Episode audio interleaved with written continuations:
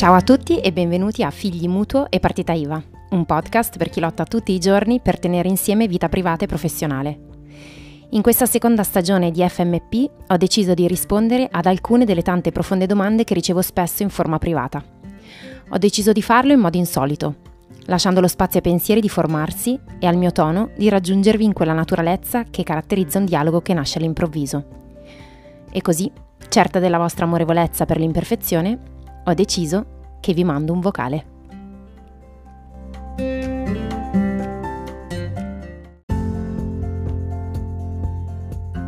Carissima Rita, la tua famiglia la trovo speciale. Tu e tuo marito sembrate così diversi, ma è come se ogni spigolo di ognuno di voi combacia la perfezione con l'altro. Come trovate il tempo per voi, i ragazzi, il lavoro e essere così sereni? Perché è così che vi vedo, tra alti e bassi siete una famiglia affiatata, una famiglia che mi piace. Allora, intanto grazie, perché mi sembra un grande complimento. Io dico sempre che... Mm, eh, mm, come dire, eh, quando uno ci vede da fuori sembra, sembra come per tutti, eh, sembra davvero tutto in fondo in fondo eh, semplice. E mh, io sono contenta della mia famiglia, sono contenta mh, tenendo dentro la consapevolezza della nostra mh, incapacità eh, se c'è una cosa su cui mm, ogni giorno conferma è che sono una pessima madre, ma non lo dico mh, mm, per farmi dire no, Rita, tu in realtà sei una brava madre, cioè lo dico proprio come constatazione eh, interiore, cioè nel momento in cui io mi relaziono con i miei figli, soprattutto nei momenti di scontro, io mi rendo sempre conto, eh, scusate il gioco di parole, che in realtà faccio pena, cioè eh, i miei tentativi sono sempre abbastanza eh, incasinati. Quello che mi piace però è quello che viene dopo uh, alla consapevolezza del non essere in grado, che di solito, direi il 100% delle volte, è il confronto con mio marito e viceversa. Cioè non c'è mai uno scontro eh, tra di noi o, con, o mh, tra di noi e i nostri figli che non venga ridiscusso ma non rimesso sul tavolo e dire eh, tu hai reagito così, io ho reagito così, ma eh, proprio come desiderio di fare meglio ogni giorno e eh, anche come occasione per legittimare anche un po' quella parte emotiva, no? Per, dove, dire, dove dire in modo molto chiaro come è andata, come mi sono sentita, ehm, dove penso di aver sbagliato, eh, i miei dubbi rispetto all'efficacia o meno di una certa cosa o il mio senso di colpa rispetto a certe parole.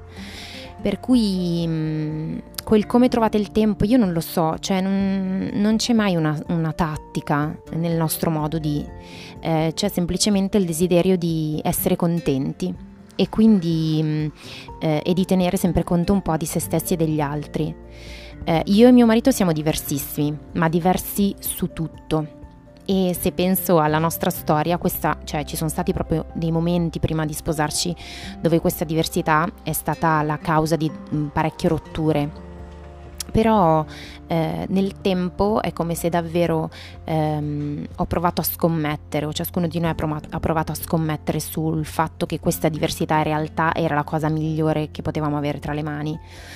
E scommettendo, cioè dicendo proviamo a vedere se è vero quello che degli amici ci dicono che in realtà è una risorsa, eh, proviamo a vedere se è davvero così, no? Per cui proviamo a vedere se ehm, quella reazione sproporzionata che magari mio marito, che è uno che io dico sempre, se avete in mente Inside Out, lui è proprio rabbia, no? Cioè, quel personaggio lì è il calda, che va da 0 a 100 in un secondo, che dice parole impronunciabili, che urla come un matto e, mm, e, i nostri amici lo sanno bene, no? come siamo noi, come siamo rigidi, come siamo molto, molto duri, come alziamo la voce, eh, come siamo super fiscali su certe regole. Per cui eh, davanti a, a, questi, a, questi, dettagli, non che io sia diversa eh, rispetto alla rabbia all'alzare la voce, anzi, soltanto che vabbè ho un modo di alzare la voce o arrabbiarmi che è diverso dal suo.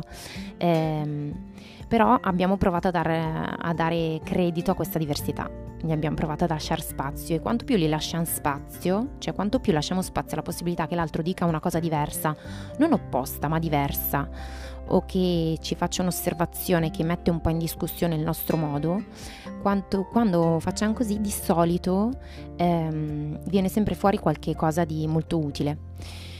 E ehm, quindi io non lo so se combaciamo alla perfezione, anzi credo di no e credo che questo combaciare ehm, non, ci, cioè non, sia possibile neanche ehm, in una vita insieme.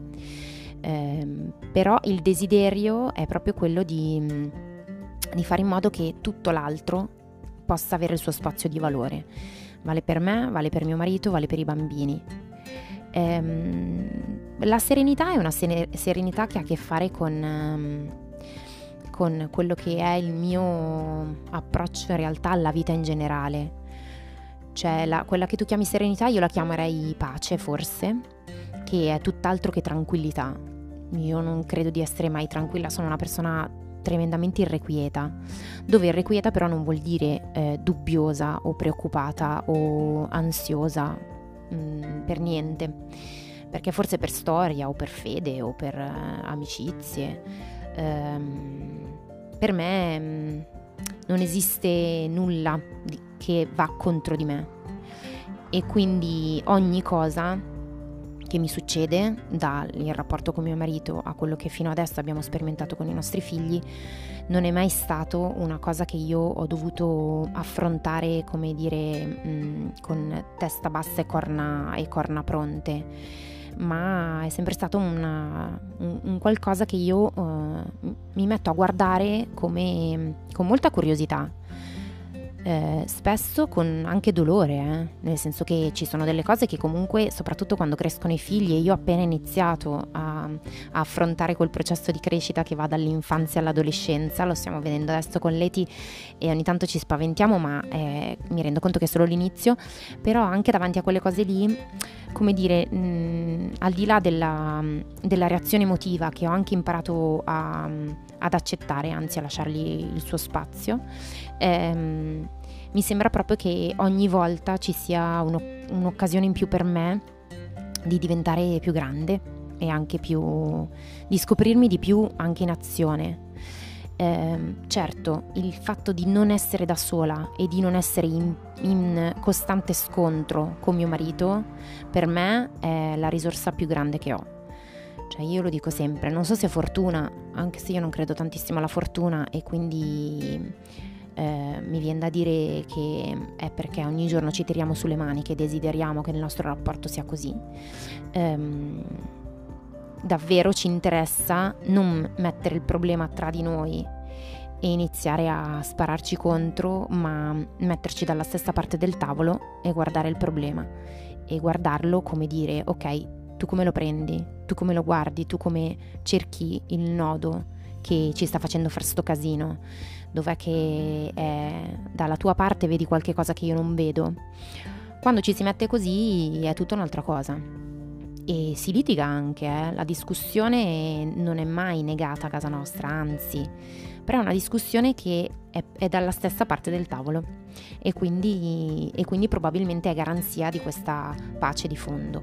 Poi vabbè, io sono notoriamente considerata, considerata, egoista, che però vabbè io adesso questo termine lo guardo con, con, molta mm, consapevolezza che non si tratta di egoismo ma si tratta di profondo desiderio di essere felice e quindi faccio di tutto per essere felice e so che è dalla mia felicità che non prescinde dagli altri ma in cui gli altri diventano parte integrante che poi dopo eh, viene fuori tutto il resto. Quindi non lo so, cioè è un po' così. Io non ho una tecnica da suggerire su questo. Eh, mi sembra proprio che alla base ci sia questo desiderio di essere felice e poi di conseguenza troviamo il tempo per noi, troviamo il tempo per i ragazzi, troviamo il tempo per il lavoro eh, e tutto questo porta a quella pace di cui parlavo prima.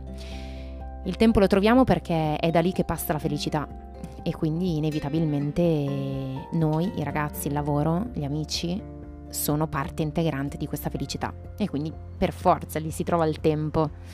Ehm, poi dopo, vabbè, cioè, mi piacerebbe che ogni tanto vi appostaste sul, pian- vi appostaste sul pianerottolo, o forse basta anche giù in cortile per sentire le urla che partono da casa nostra. Quindi ecco, siamo tutto tranne che una famiglia eh, fatta di, di fiori, però, però, va bene così, non scandalizza per niente. E mi viene da dire che riusciamo ad essere felici, pro- felici proprio perché non neghiamo eh, le lotte. E quindi tutto fa parte di questa felicità.